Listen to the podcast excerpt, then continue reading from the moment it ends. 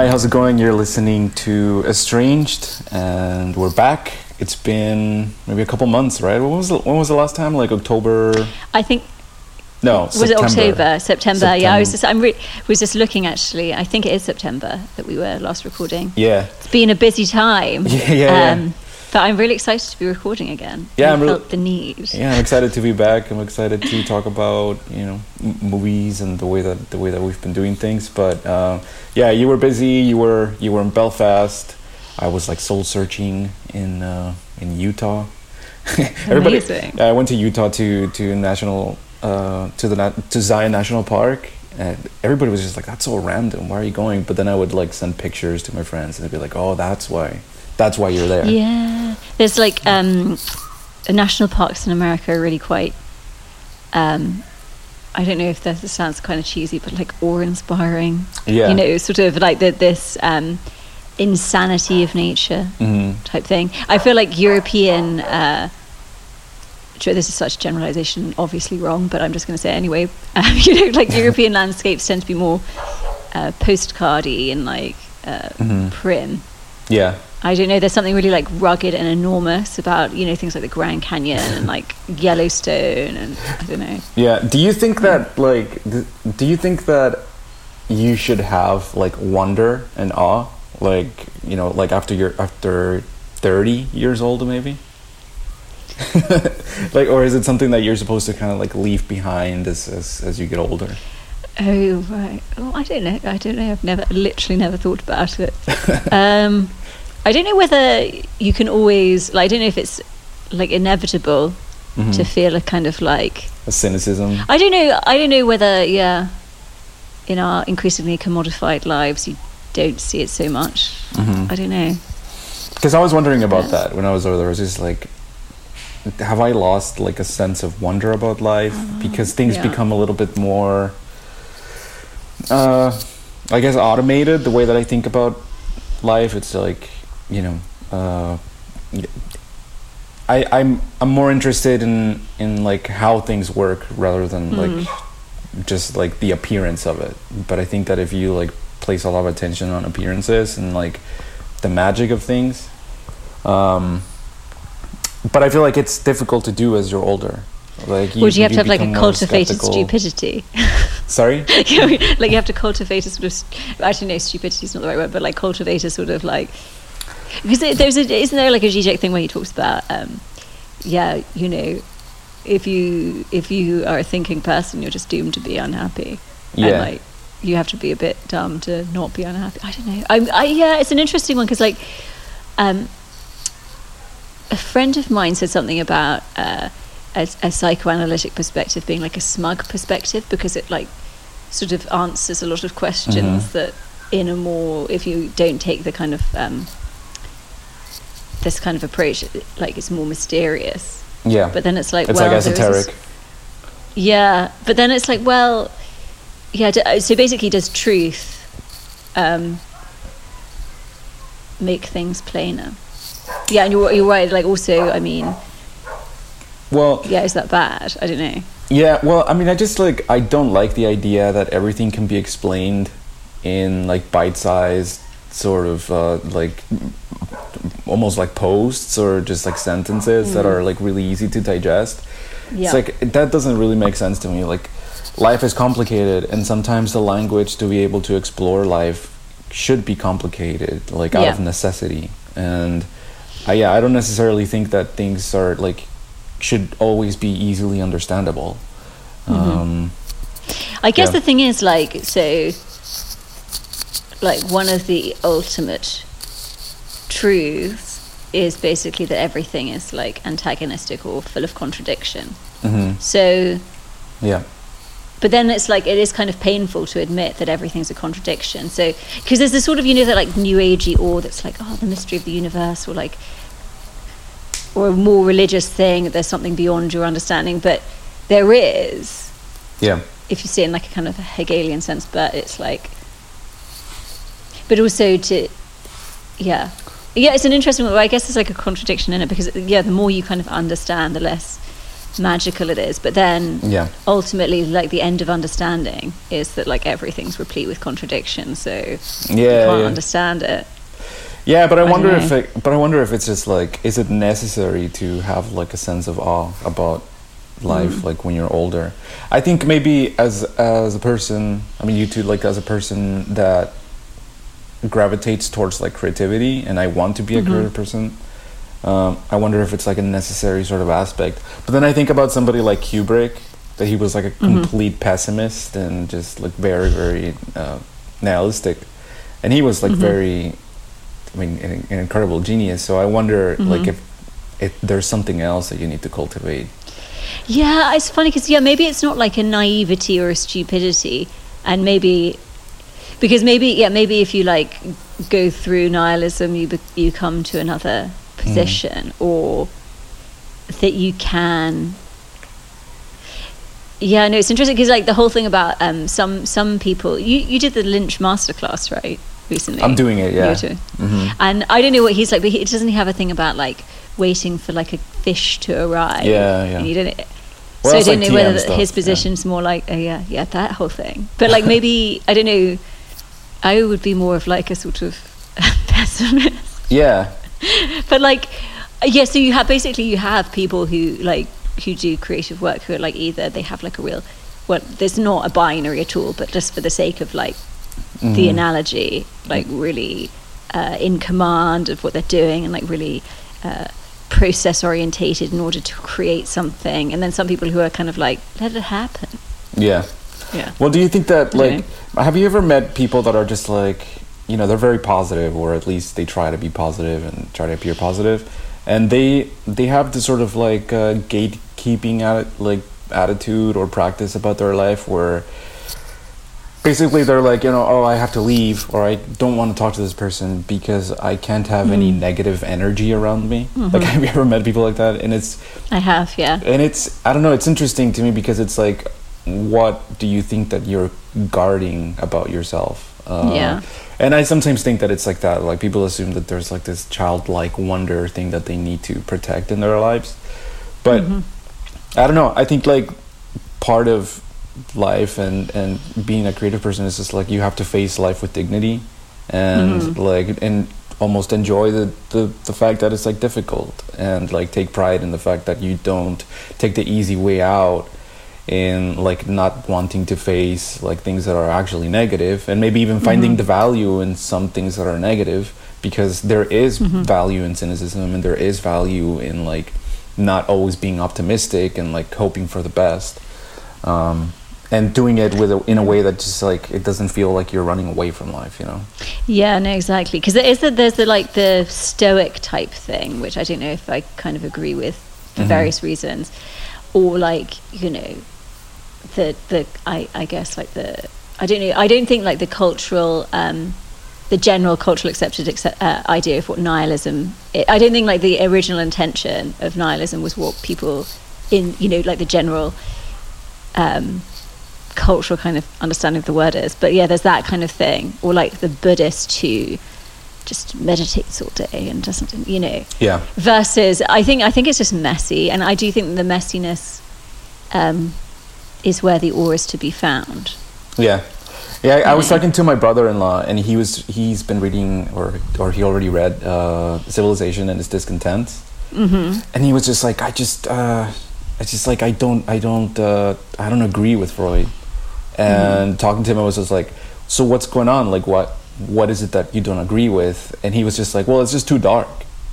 And I'm like, okay, but that's not really a reason. And he was like, well, it's just hmm. like he has this view of religion and like of society that is just like too pessimistic. And mm-hmm. but that you know, like just because things are bleak doesn't mean that whatever the proposition is like is wrong. You know. Yeah. And I think that people Yeah. should be more open to like accepting bleakness in their life and Mm, absolutely. Well, this is the, this is an interesting thing that does relate to the film we're going to talk about today, I think, and our ideology and liberal ideology. There's a funny story that I have to tell you about. Um, one of Pete's books was going to be on like Oprah Book Club, And then Is that right? Oprah, yeah, like they really liked it, but then Oprah finally decided it was too negative. That was the Trojan why it was- horse. Oh well, yeah. The Trojan horse, yeah.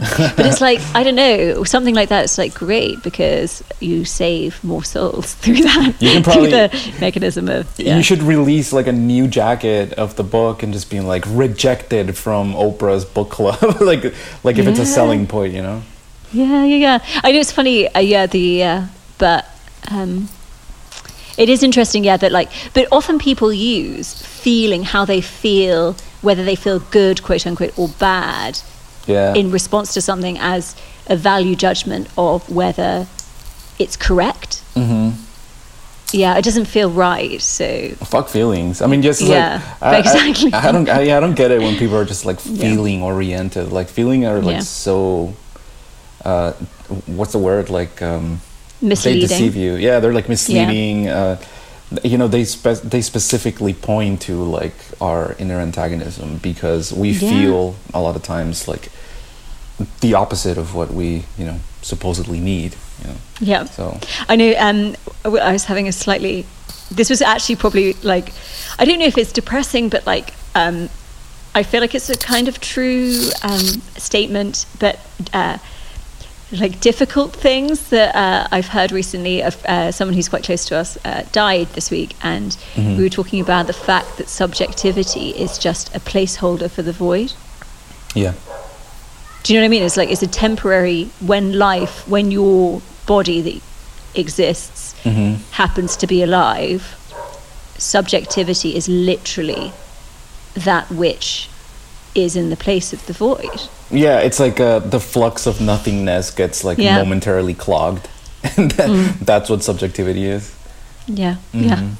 I mean, I think there's Quite, something nice yeah. about that when it comes to like death, because Mhm. it's not that you know, l- like being alive is not like the main, the main spectacle. Like the main spectacle Yeah. is actually nothingness, and there's like an interruption into in, into nothingness. Yeah. It's funny. I was um, talking about reincarnation recently because obviously the idea of like reincarnation is like, oh well, what what, what is life? Is life subjectivity or Mhm. just materiality? And I was like, well, yeah, reincarnation is sort of true because when you die, you're there's a finite number of atoms in the universe. Your carbon atoms become rocks, or Mhm. might be like in the food that a dog eats, and then shit, shat out, and then you like plant a seed. You know, like so. So those those part like the part of your body that isn't subjectivity does Mhm. get reformed into other objects, but. I think the intention behind this idea of reincarnation is that you like you have some like continuity of your own subjectivity, which is the only bit that doesn't renew, yeah. which is quite weird. Have you looked at all into like triple O, the object-oriented ontology? Like, uh, no, I haven't. mhm. No, who's a who's the guy like uh, Graham Nor- Graham Norton? Graham, I think Graham Norton. Graham what? Norton. Yeah, I think that's the name of He's the guy. like a he's like a comedian. Graham Norton, or maybe I'm I don't know. I think he, he has a I think he has a book on like speculative realism. I might be getting his, his Okay, name okay. Um, Speculative realism is interesting, but yeah, no, I I I, I, I could be wrong, but I think Gra- Gra- Graham Norton is maybe it's the same name. It's like not Mhm. an unusual name, you know. yeah, no, but he has no, that it- chat show.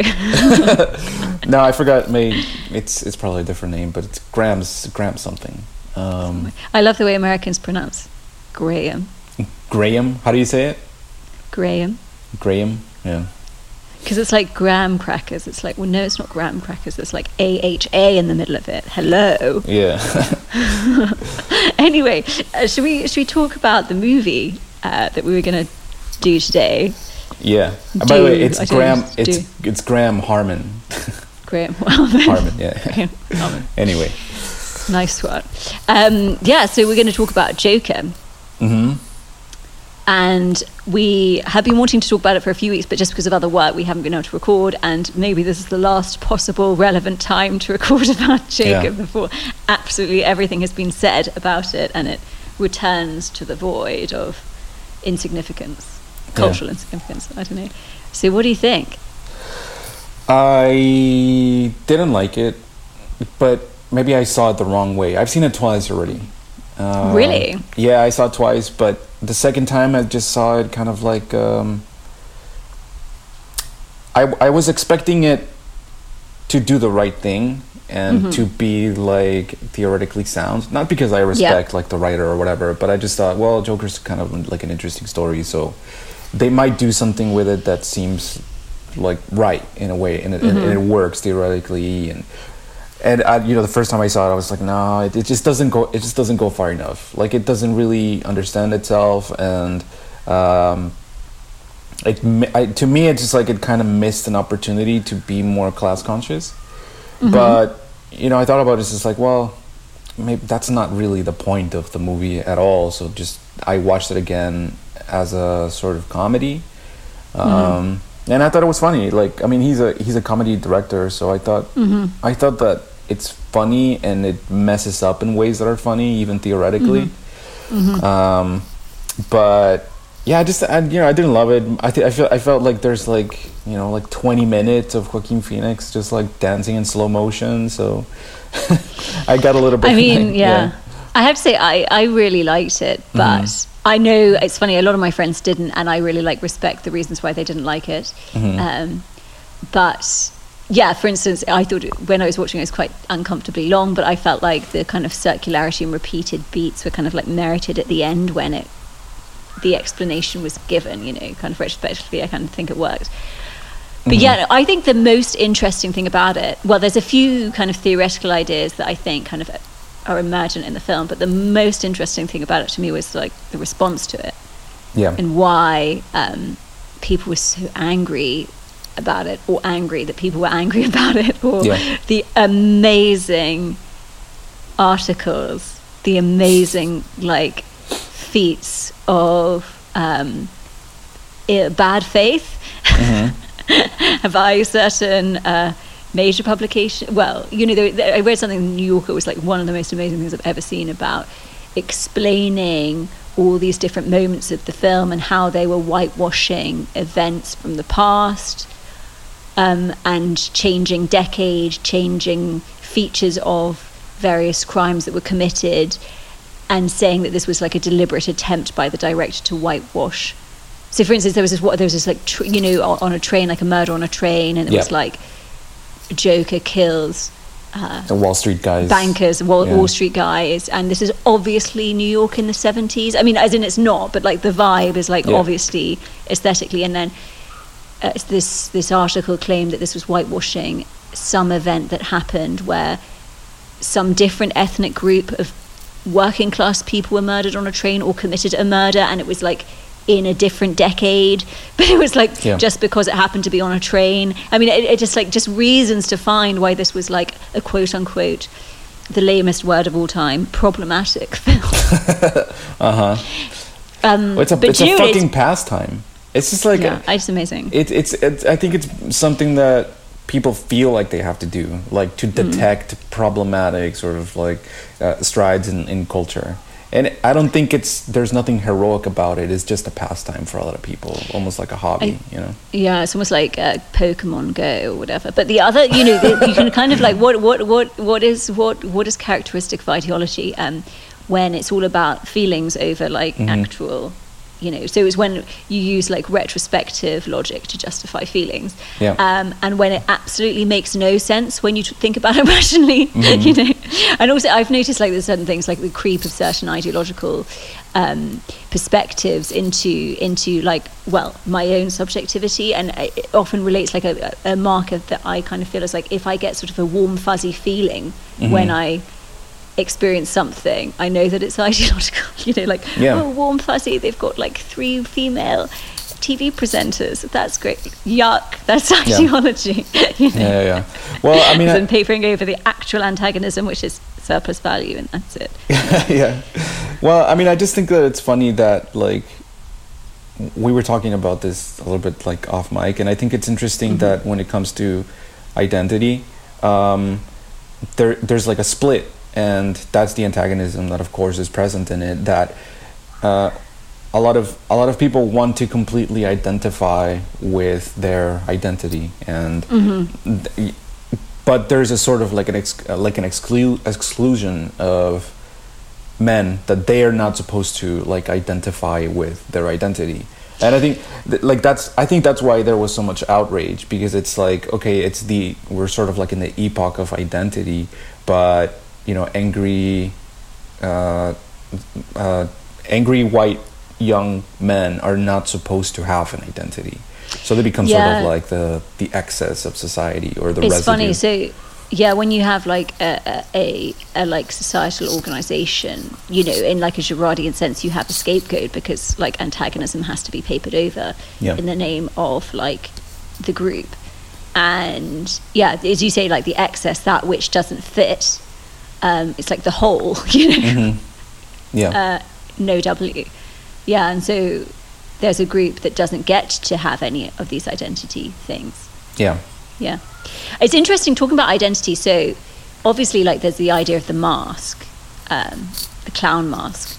I think it's interesting that, like, the mask is painted on his face. You know, so you had, I guess, it, uh, no, um, the Joker, Nolan's Joker, it was painted on his face. Like, it's a direct thing. It's not like, like he is, he is Joker. He doesn't like put on a mask. But he did have he, the he paints it on. He does paint it on. Yeah. Yeah, he had the the the cut like across his Yeah, face, his but face, it, yeah. but the colors were like Yeah. added on. Yeah. added on. Mm-hmm. Yeah, no. So the idea of the mask, it's like, so I think Zizek talks about this a lot, and you've talked about it a lot, and I'm sure you ha- you have like a clearer idea of it than I do. Um, the idea of like identity or Mhm. the mask of identity that is basically the same as who you are. Yeah. that you put on like a mask, but beneath the mask, it's just you as well. You know. Well, actually, he Yeah. does this thing in the movie where he's like on the subway, and on top of on top of him already being, Mm-hmm. you know, like uh, uh, painted as a clown, he's running away from the cops, and on top of like the the makeup of the clown, he puts a clown mask Mm-hmm. to sort of blend into into the crowd. So I thought that was interesting, but um, so yeah, I think they directly address that. Um, but yeah, so do you want to talk yeah. about that a little bit more about how that works in terms of, uh, you know, your outside face that you put on in order to kind of like gather yourself around this like presentable version of yourself for the world in Mhm. order to engage in it is always already you anyway. You know, so the kind of the thing is like, if you ask like, who am I? Well, it's like, it is what you like, what you do, how you are is who you are. Yeah. You know. Well, the way that I understand that is take, for example, the psychoanalytic setting, right? And you have this like flow of language, and there's moments where you say something that is a mistake.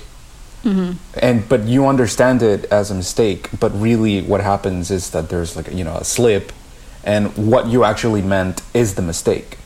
Mm-hmm. So I think that this this sort of like hiccup it happens in subjectivity as well, where whereas a, a lot of people would like to think that there is a real like underneath the mask, but no, like actually what happens in real time and the mistakes that you make as a person that is wearing a mask, like everything mm-hmm. is included in the mask and there is like nothing behind it because mm-hmm. really what happens a lot of the time is that beyond the mask you find like self-deception. And mm-hmm. like you know you play yourself and you you're not identical to yourself. So there's no reason to look behind the mask because the mistakes that mean something and that point to something real uh, are already included in the front you know or, Yeah. or in in the image I sometimes think that like when um, you say like, oh, he doesn't know the real me. Mm-hmm. Well, he does. The real you is always there on the surface, but it It's always a comes in a fake, question of interpretation. Yeah. So if you feel like, oh, he doesn't know the real me, and if I just showed him the real me, it's not to do with you. It's Mm-hmm. to do with how what you realistically are uh, is kind of exp- affects his subjectivity. yeah So you you're always like the real you. Yeah. But if you feel like someone that that's a question of like interpretation, you know. So Yeah. let's say you know you have like a bad analyst who Mm-hmm. interprets like your true Freudian slip as like something completely different to what it is, yeah and then sa- then feeds it back to you as this is, and you feel like it's not right. Well, that's a question of interpretation. mm-hmm. But you always are the real you don't need to try to be yourself. You always kind of Yeah. are. Yeah. No, and I think that I think that uh, it doesn't it doesn't I think that this sort of like division between like the real you and then the you know the, the mask or the fake the fake you I think this this division shouldn't exist or at least people shouldn't think of it that way uh, I think that people should think about it a little bit more dialectic- dialectically which is the deception is included in the image and I think mm-hmm. that's why he I think that's why in the movie, but although I don't think it was like on purpose or it was thought of like mm-hmm. theoretically, but uh, the the mask that he that he uses to hide himself is almost identical to what he already is underneath the mask. So, yeah, and I, I, I don't know. I just think that that's another problem that we can talk about with like identity politics, and it's just like it mm-hmm. doesn't take deception into account. Like, yeah, absolutely, absolutely. yeah. yeah. It is interesting. Yeah, the question of the mask and like, re like this kind of like um, what you were, uh, the word that means um, the same word twice. What do you call it? the same way. tautology. It's like tautology. Oh, yeah. You know, there's Mhm. like a. Well, why are you putting like another label on the thing that is the Mhm. thing? Yeah. Yeah. It's no, very strange. No, I just think that like if identity is really the way that we like navigate the Mm-hmm. World or society, it's uh it's a really shitty vehicle. Yeah, no, Um, absolutely. I, I don't think that really it, it it shouldn't be a concern of rights. You know, like I should Yeah. have the right to identify with uh, who, you know who I think that I am because really it's like it's it's a self-deceptive sort of vehicle and Yeah. Yeah. yeah It's funny because you're, you're you're right. It's like, well, you are already, you are that. yeah You know, as in like, so I'm becoming. I want to go from this type of person to this type of person. Well, it's like, well, then you are the becoming. yeah You know, Yeah. that's you. Yeah, and yeah, the the idea of like the kind of the real you or having these external accoutrements to like have yourself reflected back to yourself. Yeah, I don't know. It is. It's kind of confusing. It is kind of confusing, but um, yeah well i just think that and, and, interesting. i mean do you think that people? do you think that people do you think that everyone should be able to ident- identify with their identifier so to speak Well, do you know, it's funny because I guess this comes down to as well, like the control of the interpretation. So it's like, so you are who you are, but you don't get to control how other people interpret you. You know, so mm. for instance, I can think about like, I, I travel a lot and have lived in different countries growing up. And who I am as an English person obviously means something different in different societies based on things that aren't are beyond my control on a like a cultural level and then on an individual level like in america i sound like mary poppins and you might have an association with that or in you know ireland i might represent some colonial history or whatever is that the But julie andrews or, or the The Julie An- or oh, the, yeah, uh, or the- or emily blunt i know you love emily blunt so did you did you see it did you see mary poppins I did see it. Blunt? Actually, well, just as a quick side note, I thought that I think that's like the only movie that's been sort of like Mm-hmm. a blockbuster that is like class conscious. Because really is yeah, it a class conscious film The new one, yeah, oh, you mean like the, the new one The new Oh, one, wow. yeah, because it's like Yeah. they basically put the plur- plur- proletariat over yeah time. So Yeah. uh, it's like the, the proletariat can Ah. actually like go beyond like what it is like that that organizes capital or whatever because Maybe they we should do an episode on it. I'll have to put myself through watching it. Yeah, but it's but you know like the working class like never has any type of appearance on movies. Yeah. So I thought it was interesting that actually out of all places, fucking Mary Poppins. Mary Poppins. That's really Yeah. interesting, actually. That is really interesting. Um, but yeah, no. So I do think that the question of identity it's not about identity. It's about a kind of like um, a power, not power play. I don't like the question. The word like power has like horrible associations, but like a kind of yeah.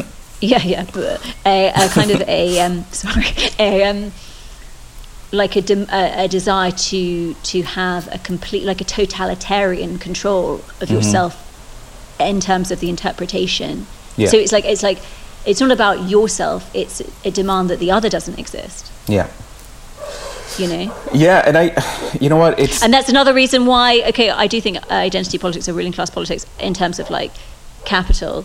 but also I do think that the only way to overcome capitalism is the universal, and identity politics is a demand that the other doesn't exist. It's like, Yeah.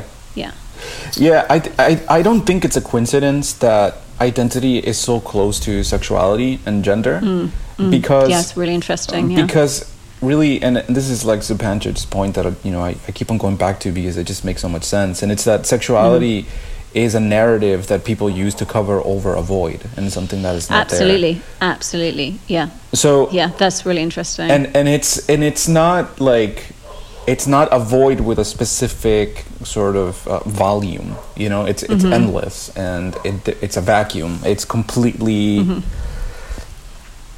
it can't be replaced with anything or it can't be mm-hmm. covered over with. So i think that identification with your label or whatever when it comes to your gender or some, something like that. Like it's fine but really i think that the way that Zizek has talked about it which is like identifying with the surplus or identifying with the with the plus as such of lgbt plus um, that's that's a little bit more that's more radical because it's i think it's dialectical. It's sort of like finding it's like finding the void in what is meant to be a cover up Yeah. Yeah, Yeah. Interesting. So I actually wanted to talk about, sort of relates to this, um, the idea of Joker as the symptom. Um, because the symptom is like an emergent of that which doesn't fit in response to like two contra- co- conflicting like des- well desires or drives Yeah. and like the the symptom doesn't know it's a symptom you know like becomes meaningful because it's like a mascot of all of the issues. So it's like concretize all of the like all of the issues that don't work in the system are like concretized in the symptom. But the symptom doesn't know so it's like you know alcoholism isn't a problem it's a solution to the problem as in it's a symptom of all the antagonisms concretized in the symptom. But like the alcoholism as, as such isn't conscious of being the like and as like uh, Lacan says the sinthome which means the saint saintly man. Yeah. so like the messenger the holy man. indicating that yeah exactly the, the problems with the system. So i just think it's interesting how like joker becomes this mascot for this movement in the film and he's just like okay ha ha ha ha, ha like he doesn't know. I think that's Yeah. quite i think that's quite good. Like he is just yeah. this going about his business. Well, I don't know, his like I don't know if that's the right term, but like he just is, hmm and it's nothing to do. You know, he has no te- intention of like being like he doesn't know that he has this like political impact for this Yeah. crowds on the street, yeah but he is. I just thought that was quite interesting. Actually, yeah, I, I, I thought about that, and I think it's it's the most Hegelian sort of point about the movie, and it's that the, the what starts a movement is not the end of the movement itself, Mm-hmm. Yeah. but Yeah. it's rather a mistake or a Yeah, it's a mistake. Yeah, or a, a step in the wrong direction Mm-hmm. or or a, sort of a step that doesn't know itself and i think that yeah he's Yeah. completely oblivious to what he started and i like that i like that i like that well isn't that maybe one of the problems with uh, the soviet union and it's that Mm-hmm. it's it didn't start with a mistake it's like Oh, it, yeah. it was too it took itself like way too seriously and Yeah, it was too intentional on what it wanted exactly. to do Exactly. It's like it's like the um, the mistake of like left wing Hegelian. Well, I mean, okay, this like all this political terminology is like always really messy because like the left to me doesn't mean the left, but like left wing Hegelianism. I don't know. Did you read Emancipation After Hegel? I mean, What's I'm that? in the middle of reading it. Did you read Emancipation After Hegel? I'm like in the middle of reading it right now. yeah Todd's new book. no i haven't Um, finished so- it but i mean it yeah so yeah, the idea is that like this this uh, certain interpretation that was maybe like the Soviet inter- interpret. Well, I don't know if it's an, like an interpretation as such, but like Hegelian movement, as in Mm-hmm. Hegel informed Marx, uh, is this idea that you can overcome antagonism hmm by having these like intentional movements, but you just like Yeah. can't. So yeah, like Soviet Union didn't have an- antagonism baked into it. Well- you have things like the Gulag and blah blah blah. So Yeah, I love the Yeah. way that that Zizek talks about it because he's like, you know, people used to think that it's like, you know, religion is the opiate of the people, but he says like, Mm-hmm. Yeah. actually, we're like kind of living in an era where it's just like people are the opiate of the people, Opiate and it's the just like, yeah. you know, there's this sort of self-deception going back to that of just like people know what's best, and yeah, yeah, yeah. if you if you really believe that, it's going to eventually fail in a catastrophic I just love way. this as well. There's a whole thing of like uh, people know best, and the closer you get to like the purest, purest Mhm. of what a person is before they've been like poisoned by, like infected by the world, Yeah. is what's best. I.e., children. Like no. Mhm. Um, uh, yeah. No. The other thing I was going to say about. Um, you know, something's a symptom. You can't take it at its. You know, you don't, you don't take it at its word. It needs to be interpreted. And I thought it was quite interesting, like at the end, where you could read, like there was a kind of um,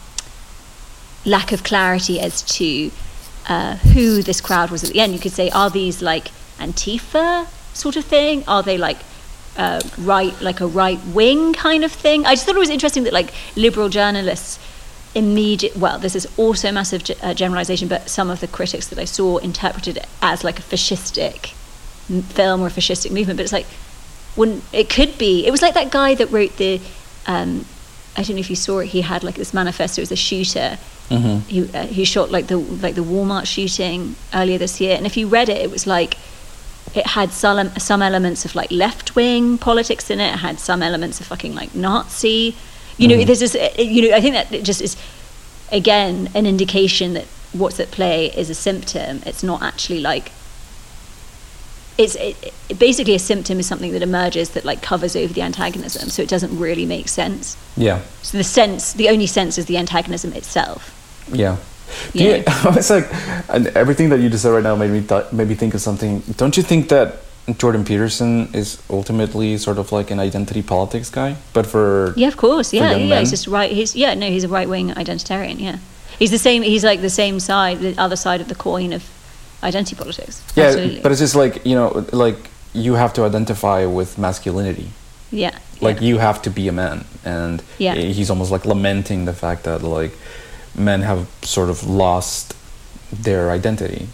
Yeah, I mean the truth is the the lament maybe rather than the prescription. You know, like it's funny because I I got into like a big fight, big fight. I don't know if it was a fight, but like a passionate discussion Mhm. with a friend who was talking about um, Jordan Peterson. This is somebody like I, I respect a lot, but he you know had a more positive take on Peterson. But Yeah. it's like you could, I from my perspective, you can only have a positive take in relation to like the dumb liberal take on it, and as in there's a truth to the falsity of the liberal critique. Mhm. You know, absolutely. He's critiqued for the wrong reasons, but it's still, you know, it's like the dogs are mammals, cats are mammals, all cats are dogs thing. It's like, yeah, just because the liberal perspective critique of Jordan Peterson is totally misguided doesn't mean he's also not completely wrong Yeah. you know and there's a, the, you know the, the truth if he's treated as a symptom is of the mistake of identity politics but he is also within that ideological framework as well Yeah.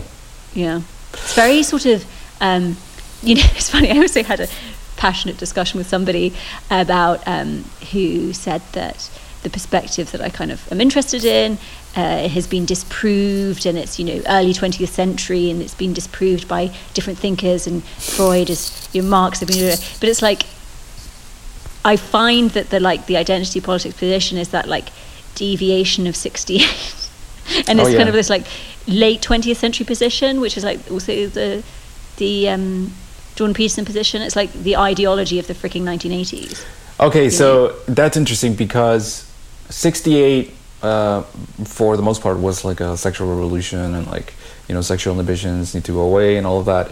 But I think that as people got closer to sexuality, identity also became more necessary. Uh, that's really interesting actually. That is really interesting. Okay yeah elaborate. I think this is very good. Um, and yeah i just think that i just think that like the more that you get the more that you try to understand your own sexuality the more that Mhm. you're going to want to like carpet over it you know? So yeah yeah. that's interesting. I know. Yeah, you're absolutely right that it does have identity politics has this like sexual tinge to it. hmm Um, oh yeah and obviously ones that are more have more of a kind of more certain elements of the identity politics like framework that have like more of a thing that you could like align with like a sort of certain yeah sexual tastes. Yeah, yeah. But going Interesting. back yeah, to- and it is. Yeah. Sorry. Oh no, I was just gonna say, going back to what you said about um, so the type of movement that was started by the Joker. Uh, what did you think it Mm-hmm. was? Because yeah, you were asking like, is it alt right or is it left or whatever. I thought that. So what happened is that Wayne, Bruce Wayne's like father. I forgot what his name is, but Wayne was like he went on TV saying addressing the whole murder of the of the Wall Street guys, and he was like saying that like you know people that don't amount to anything basically are are clowns, and that's like a very sort of class thing because it's typical for like the elite to be like I got to where I am, not because I'm I out of some corruption, which is you know true. If you're a billionaire, you're corrupt, you know. Yeah. Period. Yeah. But uh, they give themselves the luxury of thinking like, okay, so it's because it, yeah. it's because I worked hard enough, or I was smarter than everybody else. So Did you did you see that Elizabeth Warren on Billionaires recently? It's hilarious. what what happens? It's like, oh, someone was saying, oh, do you want to get rid of billionaires? And she's like, well, we're not gonna. They've like Yeah. me invented things and they've done really well. It's like a billion dollars worth, really. How about gold star pat on the head worth? Great, well done. oh my god, a, billion dollar, a, billion is just so much. I don't think The other thing that's quite funny, I find about it's like they've already got the reward in the self punishment of working so hard. Like Mhm. that's that's what they enjoy. They don't enjoy the you know like the money isn't the thing that is enjoyable. It's like the the sacrifice is the enjoyable part. yeah. Sacrifice is what they want, and they've The- done the sacrifice. Like, the- great. like the They'd be happier if they didn't the have the billion dollars. what was that? No, like, are you talking about billionaires or the working class? Yeah, but so billion, billionaires. Oh, yeah, yeah, not the working class. They're billionaires. Yeah, yeah. Mhm. Um, what was I going to say? But it's funny because like everybody sort of has the same amount of energy and sort of the same number of hours, and like there is a finite number of hours in the day and a finite amount of like energy that a person has, and obviously there's variations and shades, Mhm. shades of grey. But like the billionaire has just had their sacrifice like. Um, reward, like uh, valued in some way, and everybody else is sacrificed. But I don't know. There's this um, feminist magazine called Refinery Twenty Nine, and they have these like diaries that women write in. It's called a money diary, and they say how much they spend. And and, and, and what I will say, it's just really interesting theoretical exercise. Is like ninety percent of people spend exactly the same amount of money, and Yeah. like buy exactly the same thing. Everybody has Amazon Prime. Everybody has Netflix. Everybody gets this amount of takeout a week. Everybody do- Fucking like, Disney Plus now. yeah, yeah, yeah. But it's just funny because it's like every, you know, yeah. It. The point being is that like the fucking billionaires have not made any more sacrifice than anybody else has. so that. Did you ever see? Uh, I was going to tell you. Did you ever see Frozen? No. Well, yeah, what, yeah. What's with you in Disney movies, Adrian? What is this? Wait, wait, what? What's with you in Disney movies? No, I I hate Disney movies. I was about to. Okay, I was going to say like it sounded like you were going to say it was amazing. No, no, God, I, I I hardly see any Disney movies at all. Okay. Um, but I, I I was in I went to like a gas station and Yeah. I, I was paying for something and there was this there was this girl. She must have been like twenty. She looked like she was in her late 20s Uh, and she I, I I gave her payment and then she was like, oh don't don't mind my little Olaf. And Olaf is like a character that comes out in like Frozen. like, I haven't seen, thing. Yeah, I haven't seen the movie, but Yeah. like I, I know the I've seen him on like marketing yeah, shit yeah. and yeah. she was like, "Don't mind the the Olaf." And uh, I turn around. There's like this little toy that she has, like next Mm-hmm. to the counter or on the counter next to the to the money thing. And Mm-hmm. uh, I was just like, "Oh, yeah, I haven't seen that shit. I mean, I know who it is, but I haven't seen it." And she's like, Mm-hmm. "You haven't seen Frozen? Oh my god, it's so good. Why haven't you seen it?" And I'm just like, "Because I'm 30 years old." and I have a whole bunch of friends that are just like, "Oh, did you see uh, Lion King or or Mm-hmm. Aladdin?" I really do think that like Disney wants to like harvest uh, man children or like I think- like men that are just like men and women that are like Mm-hmm. perpetually teenagers. perpetual children. It's interesting, um, you know, like Freud on religion, like part of it is that like obviously religion offers like infantilization and we live in this kind of like a religious world and like people kind of want to be infantilized a bit. So maybe like Mm-hmm. Disney is taking the s- sucked into the gaping hole that is the lack of yeah, I don't know. um, but yeah, what we say. So basically, you were talking about like uh, the Antifa versus alt right. Oh yeah, the so same thing. yeah. Just to finish that point, I was going to say that. So what happens is that he refers to people that don't pick themselves up from the bootstraps Mm-hmm. as clowns. So people take that iron, like you know, the, ironically they take up that symbol, and Mm-hmm. isn't it basically kind of like an eat the rich movement? Um, well, I think it like I I think it is like a it's because I, I you from what I remember you saying at the beginning of the episode that you thought that it wasn't the film wasn't that political. It wasn't. Is this so? Is this what you're trying to kind of get to with this question? Or? Yeah, yeah, yeah. Like maybe it was a little bit more political than I thought, Mm-hmm, but it's not. It. I mean, it wasn't clear, and I don't think it was Mm-hmm. the point of the movie. I think the point of the movie was like what we were talking about. It's just like the mistake or um, Yeah. someone that that st- jumpstarts something that they're not aware of. You know. hmm Yeah, I mean, I, I do think so. I think um, the setting is maybe political, but like the actual like emergent is something else.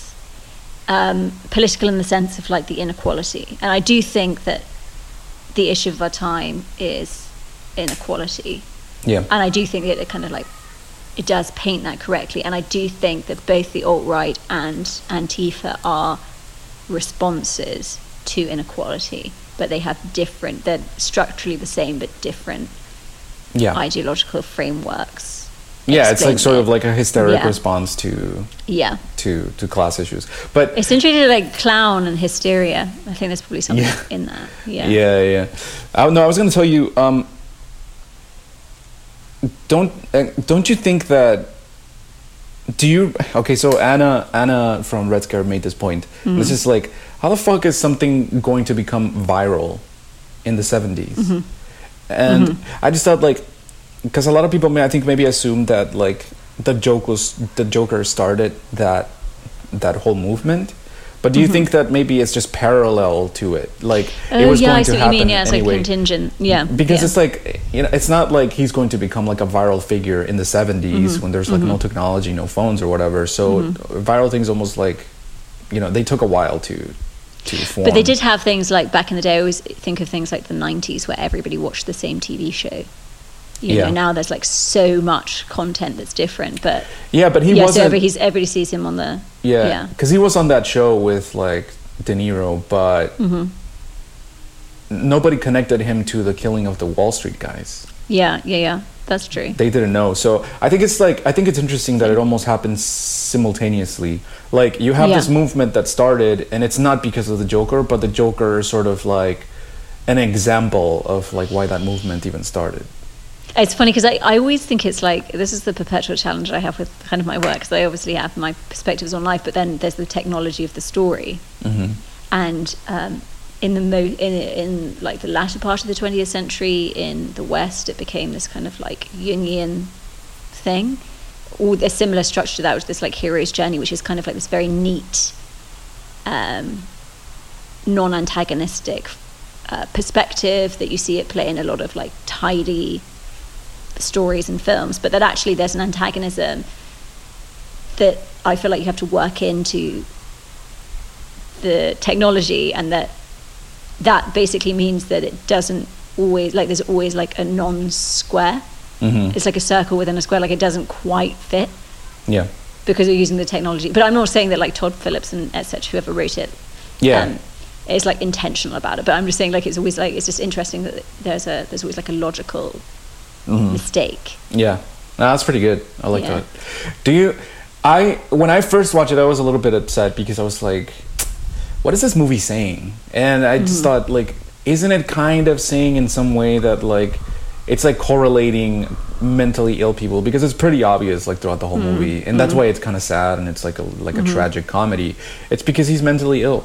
And like he, you know, he even Yeah. assumes that he has like this relationship with this woman that is Yeah, completely yeah. imaginary. I Uh, knew because one of the critiques that I heard from a friend whose wife works with like, me- you know, like people who are severely dealing with severe kind of issues, that it was quite, yeah, seemed to be a bit like wrong on that front. But Yeah. um, But no, Yeah, but even like even not being like accurate, it's like is this Mhm. movie saying basically that to protest the rich you have to be mentally ill, or to start a movement like that? well, did you did you listen to the Why Theory uh, episode about disability? No, I didn't. it was it's a good one. It's interesting. It's Oh, talking yeah? about like the truth within the universal truth within Mhm. disability as something that is like that which cannot be commodified or that does not cannot be, you know, and you, you do see that. I mean, in, in terms of like, obviously, capitalism wants us to be productive, Mhm. and there are those who cannot be productive. Yeah. And so, yeah, it's a really interesting. It's a really interesting episode. But yeah, the idea of like, well, Well, isn't that getting a little health- bit? Yeah. Isn't that getting a little bit into like Deleuze and like anti-Oedipus of uh, schizo and like they can't be like uh, incorporated Well- into capital? I think I, I don't know if this was the, the point they were trying to make in, in Mhm. that podcast that like this is the truth and we have to you know because Yeah. I don't think that there is but I just think it like you know they were talking about why um, Ryan who's one of the co-hosts was talking Yeah, about Ryan. a period Mhm. in his life when he had gone through an accident and his appearance was changed and he saw the way that people looked at him was not this is kind of this both looking and looking away and that Mhm. what he felt he represented was a truth about what it is to be human. It wasn't that it was like, oh, this person is so Yeah. unpleasant to look at. There was like obviously an antagonism there where it put like just was too real. Like the Trump thing, you know, with he's a president, this is too real. You know, you just want the like nice Yeah. face of Obama back, and then the same stuff will happen. But you just Mhm. have this, you know. Um, but I don't think they were saying that like so. Therefore, we need to. I just think it's just a, a an interesting insight. Yeah, yeah, yeah. That which cannot be commodified. But then obviously, like the mental health thing, it's like well, just the structure.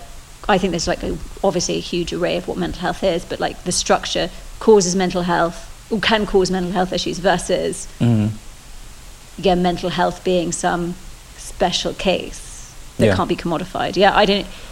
Interesting. Yeah. Yeah. Do you? Um, well, do you think that um, a movement like that? Because one of the Mm-hmm. one of the critiques that some people, some political analysts had, or political theorists had about Occupy Wall Street is that Mm-hmm. yeah, the sentiment was there that was like okay, billionaires and banks and uh, all these mega corporations are the are the issue, um, Mm-hmm. but when when it came to the protests, there wasn't a clear aim because they weren't Mm-hmm. Yeah. like that organized.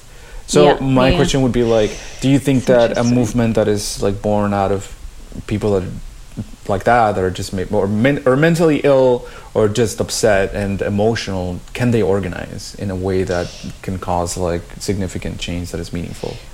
Well, I think because I obviously thinking about the Greta Thunberg thing and then Mhm. like Asperger's pointing to the contradiction, you know. But um, I think it's to do with what is ideologically expedient. Like, like obviously Occupy Wall Street. Like, who's gonna who's gonna jump on board that? Like, everybody will jump on board green stuff. It's a way to like perpetuate capital, but just Mhm. find a nicer way to do it.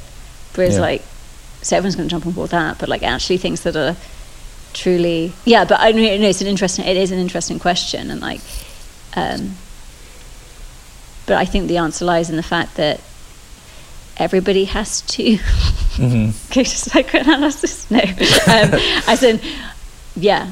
I, I think it's I think it's very difficult, and so yeah, it's a question of does everybody libidinally disinvest from Mhm. accumulation, but then that's obviously like a an individual response. Well, I don't know. Yeah, I, I think I think um, yeah, and it's obviously the system rather than the symptom, and the symptom being billionaires, etc. But Yeah.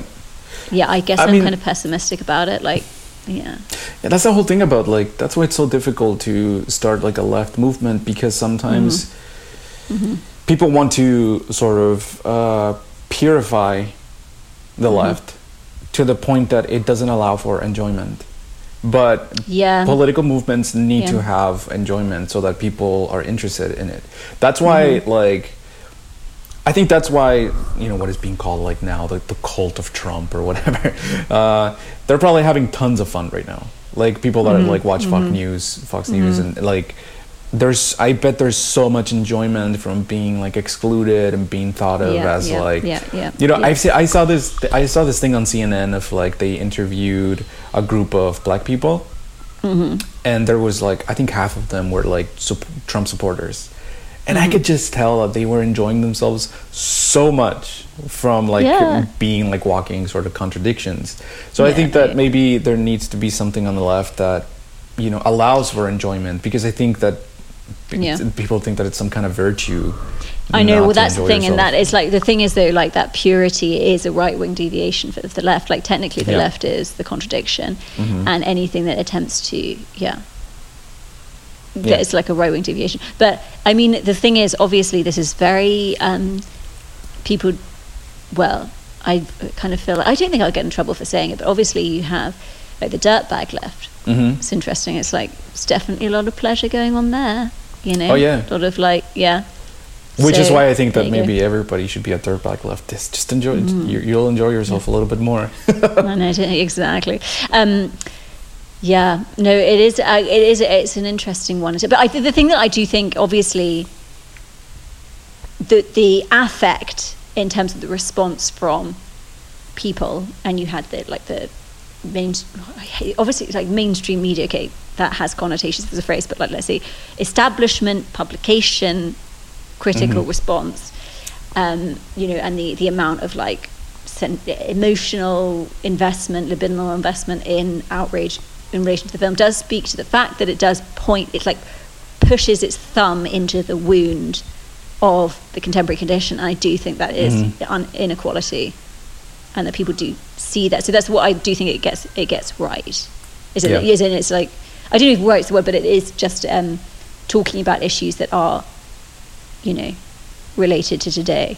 yeah. As in, like when people talk about like women's rights as an issue in a film, like no one really gives a shit that much because like I don't think it's the real issue in the West.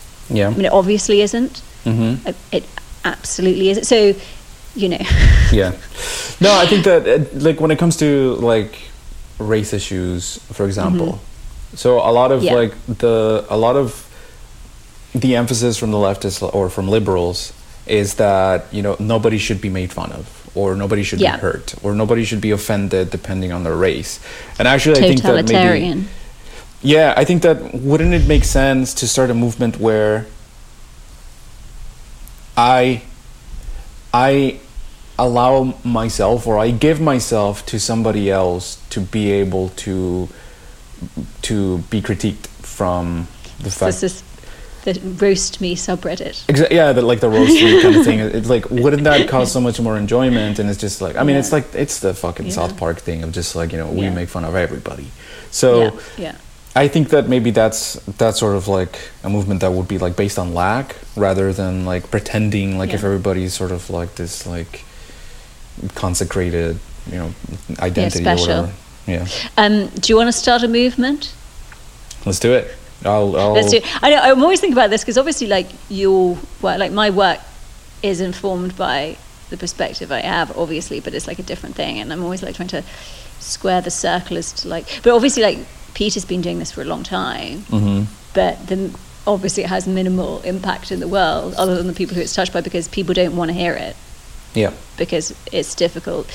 And as you say, like it does, it's not like an easy solution. And capital, like the Oprah Book Club thing is a prime example. It's like, well, whilst you might think this is like good and useful to people, and um, you know, true, it does it does not fit with capital. I think Yeah. Patreon's an interesting one because I think Patreon is a way that um, people doing sort of work that capitalism or the, yeah doesn't doesn't condone hmm can do can do the work Yeah. and exist but Yeah. obviously not very many people get to do that Well, it's Yeah. like it, it, it's uh it's a sub market, I guess. Mhm. Whereas if it was like on the main market, I think it would be dwarfed by, well, just commercialized sort of ideology or or commercialized commodities. Yeah. yeah but capital just wants accumulation and this is a perspective that gets you to libidinally withdraw from accumulation and capitalism wants hmm uh, it values the individual over the universal, and this is a perspective that shows that what you share is what you don't share, i.e., the lack. So we're all the same in that we are lacking subjects. And capitalism wants to pit people against each other, and capitalism wants, yes, it's everything that like capitalism wants you to be libidinally invested in, Yeah. whatever. Um, yeah, it's tricky. But the funny thing is, I do think that the world on the other side of libidinal investment and accumulation is actually potentially more, could be a world that's more productive because Mhm. there's less self sabotage going on. Yeah. Yeah. Yeah. Yeah. But- Um, But did you well? Did you think anything else about the? about the film. Yeah. Um, what do you think about it aesthetically? It's interesting. Like um, a friend of mine was saying about he didn't like the film, um, and he was saying that one thing, one of the things that annoyed him was how it was kind of dripping in this like aesthetic, like this look that was just so it looked amazing, and that everything looks amazing now. Like there's nothing. It's, it's all this one-upmanship in every production of how amazing it looks, but actually the like aesthetic is just like, you know. Yeah, yeah. I have mean- to. I enjoyed the I was gonna I was gonna tell you about this. Uh, I I use I feel like I used to be a much more of a hater. You know, like hater, like y- you know, you, you don't like most things, but I really Mm-hmm. Yeah. and and at some point I decided like I'm I'm gonna be a little bit more open minded and like listen Mm-hmm, to different things and like try to find the value of like music that I don't necessarily like or whatever. Yeah. And Mm-hmm. yeah. I feel like I've been miserable ever since. Like, uh, oh really? Well, because you get pleasure in being a hater. It's like amazing. It's Well, like, it's because oh. okay. So think about it. Like, what is the ultimate sort of drive of a hater? And it's Mm-hmm. the drive is not to hate, but it's that you enjoy less things more, Yeah. and because you, it, it it becomes like pretty clear what it is that that you love and. Yeah, like- you concretize your so, yes, yeah, yeah. So yeah, Joker. This, the aesthetics of Joker is just like, yeah, it's fine, but it's not nearly as good as like some other stuff that I just absolutely love. Yeah, Uh, yeah, yeah. No, I, I have to say I didn't notice, but it's interesting, like in the field of like making film, that there is this general one-upmanship of this feeling that you need to like do something amazing aesthetic, but actually the aesthetic is like Mhm. much less important than other other things, really. Yeah. But it is quite fun to be like, I'm going to shoot it like this and have this amazing effect Mhm. and like this amazing color and 16 millimeter and like da da da. Yeah. But, yeah. Yeah, No, yeah, it is yeah. interesting. It is interesting. It's funny, like music videos is an interesting one because that's obviously like more aesthetically focused than narrative, Mhm. and you do see. But the thing is, you end up seeing like the same stuff because everyone's like, "I've got to do this, but better," and then it's like the stupid like thing that annoys me so much is um, like smoke machines, but like color. You know, they're like color smoke. Yeah, You yeah, see it everywhere. Like what are they? Like little cannons with like pink smoke. For like gender reveal shit or whatever. Oh, well, people are using it for gender reveal, but it's like a weird, it's really like ubiquitous and like um, Yeah, yeah. For video production. for like, in- like for Instagram pictures or whatever. yeah, okay, and Yeah. it's like stop doing it. It's, do you know what something that's really fun to look at is because this script I'm writing with a friend involves there's like a lot of uh, religious jokes in it, um, Mhm. and there's like a kind of hill, a spoof of a Hillsong thing. Hillsong Ah, on yes. Instagram. It's amazing to look up because it's like basically they do the most polished, perfect version of whatever is cool at the moment. It's like Mm-hmm. amazing. You just look and they've got the like you know there was the phase of that like gothicy font after um, Only Lovers Left Alive. It became this like everything was in that gothicy font, and then they do this thing of like overlays where you have like the middle of the screen is one and there's like a background which is a different color and like then there was this thing last year I think Ariana Grande did it where it's like text text text text text text text text text Oh yeah, yeah. but it's amazing that you like looking like this is obviously nothing innovative. It is that which is yeah. the perfect, polished, high production value of what is Well, It's like fashion. It's fashion. Yeah. and is fashion. I was like, I was thinking because that, that Fashion. that stupid Kanye uh, album came out and Mhm, like Jesus is Jesus Lord. Jesus is King or something. Oh, and is uh, King, yeah. and I was just like, oh man, I can't wait until fucking evangelicals started implementing like hip hop into their worship. It'll be Well, it'll be really funny. I wish I was there. Guess where Kanye West is today? today. Joel Osteen's church. Yeah, he's really lost it. He was like on Family Feud too. Joel Osteen. I know nothing about Joel Osteen, but he's the only person. No, no, no, Kanye. Kanye. I know, but like, I just kind of love the fact that Kanye is just like, fuck you. I'm going on like the stupid evangelical thing. Like, he just does everything like, you know, like against. I think he used to be more like that, but then he got Yeah, married maybe, to to Kim to Kim, and he became a little bit more vanilla. Do you know, it's funny. I don't know if you've ever seen any YouTube video. I've never actually watched a full episode of, what is it called? Um, Keeping Up with the Kardashians, but I've seen like clips, and there's always this thing where like Kanye's in the background and he looks like a little puppy on a leash. Yeah. He just like hides away from the cameras, and all the women Mhm. are like, and he's just like, in the background, like, oh my god.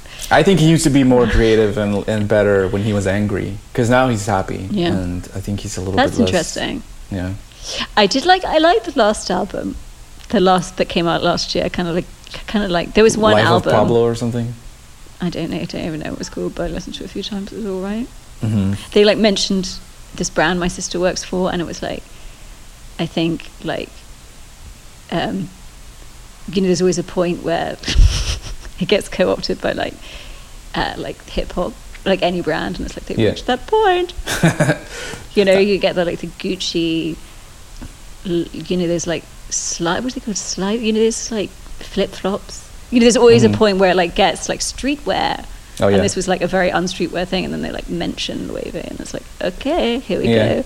I thought don't. I, think it's very interesting that so I think that they asked Kanye at some point if he was like be or he they were like oh being that you're like a hip hop artist and he was like I'm not a hip hop artist. He was like I'm a rock star. Mm-hmm. I'm an odd. I'm a, I'm a rock rock star. And I just thought that was interesting considering the way that he's done things because Mm-hmm. I think that basically he's sort of like imitating or simulating the the career of like a traditional sort of like rock star. Like take for example like Bob Dylan that Mm-hmm. Okay. he that he started kind of like organic um, Mm-hmm. and then he went into electric with like electric guitar when when that started with like uh, Highway Mm-hmm. 61 and then after that like he found Jesus and he released like two or three like Christian albums so Mm-hmm. Oh, I feel like so I feel like Kanye is just sort of like doing like a like simulating like the, the life Yeah. of a, and he just found Jesus you know Well, it's interesting because, like, obviously Kanye is too big to be owned by a label. Like, he's too big for like Universal. You like imagine like him going to a meeting with executives and like, we want you to wear this. dr-" Like, no. And I kind of like he does he does the Patreon model. Like, obviously it's not Patreon, but he like self releases, and I do respect that a lot. I have this real. I think I've come to terms with the fact that I um, I've always because obviously the industry I'm in is like it's very like industry and like you get the big other approval with various things and then there's like a whole system but like obviously I'm like no. Yeah. um, it's interesting like how yeah how creative industries work because it's like who who becomes an artist to do that? And then you're like oh well I should do that. And then you kind of feel guilty for like not wanting that and then you're like fuck I just want to make my own stuff. And like obviously it's more I don't know what's more difficult like doing it on your own or like buying into the system but then if you buy into the system you can't I don't know if you yeah maybe you can make good stuff I don't know. It's just an interesting one. It's like a dilemma I always think about. But Mm. the thing is like Joker I don't know maybe you'd think it was more um, system friendly than potentially I would but it made a, it's obviously made more than a billion now and like they did not spend that much on marketing if you compare it to like fucking Disney or a Marvel film that goes over a billion. Like they would have made so much money on that film Yeah, it's like uh, isn't it like the highest, the highest grossing R-rated film of all time or something Yeah. like that? Yeah.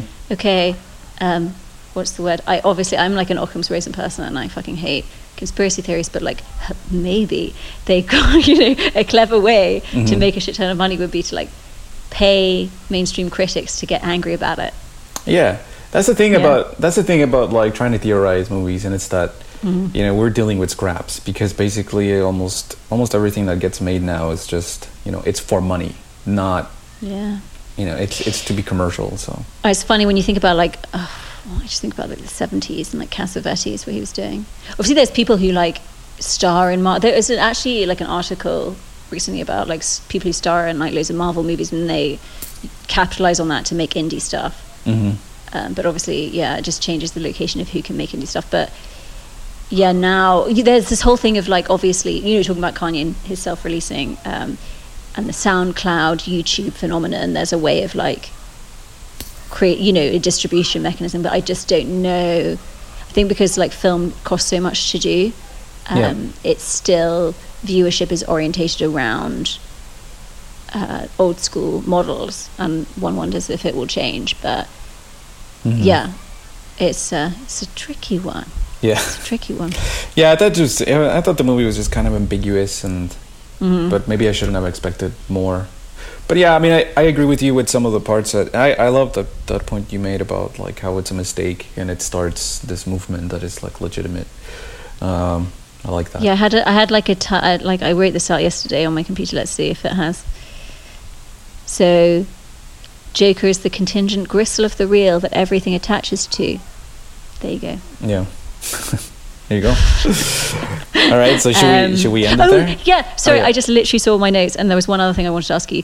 So obviously, we talked about this with the um, with the James Bond episode we did about Yeah. the baddie, like the kind of the pleasure of being a baddie and like Mhm. the real. Um, but do you think this guy's happy? Like, it's funny that he has the like the cry. You know, it's funny. So obviously, the Joker is the baddie, and the Joker is the one that's having all the fun. But Yeah. the baddie is the one having all the fun. But like this one, I thought it was interesting that it was like, is he? He's like cry laughing, crying laughing. I just, it's funny that it's like so maybe the location of he who has all the fun in our like the technology that is storytelling now might change. Like the location might change. I don't know. Well, it's like he plays it. He he he plays it really close. It's almost like if it was a sexual act, it would be like sort of autoerotic asphyxiation because Yeah. he's like suffering most of the mo- movie, but then he gets like this enormous amount of enjoyment at the end, and like that's he, he's Uh, yeah. happier and like he's dancing in the streets because he's like enjoying the chaos. So, yeah, I think he does. I think he definitely yeah, like yeah, enjoys I think himself. he definitely. Yeah, that's interesting. Yeah. maybe that's a kind of like. Is he crying? Is he cry laughing towards the end? It seems like he's like it just entered into pure, Yeah, bliss. pure fun. Yeah, Yeah. pure bliss. at The end. Yeah, maybe that's interesting. So yeah, not quite as different as maybe I thought it was. Yeah. Just the same shit, same shit, different day. Cool. Okay. Alrighty. So Well, it's fun to be back recording. I really love doing having these conversations with you. It's fun. yeah, it's great. I love it. We'll keep it going. Okay, cool. Alrighty. So Um, we'll see you next time. Speak to you next time. Bye. Yeah. Bye. Bye.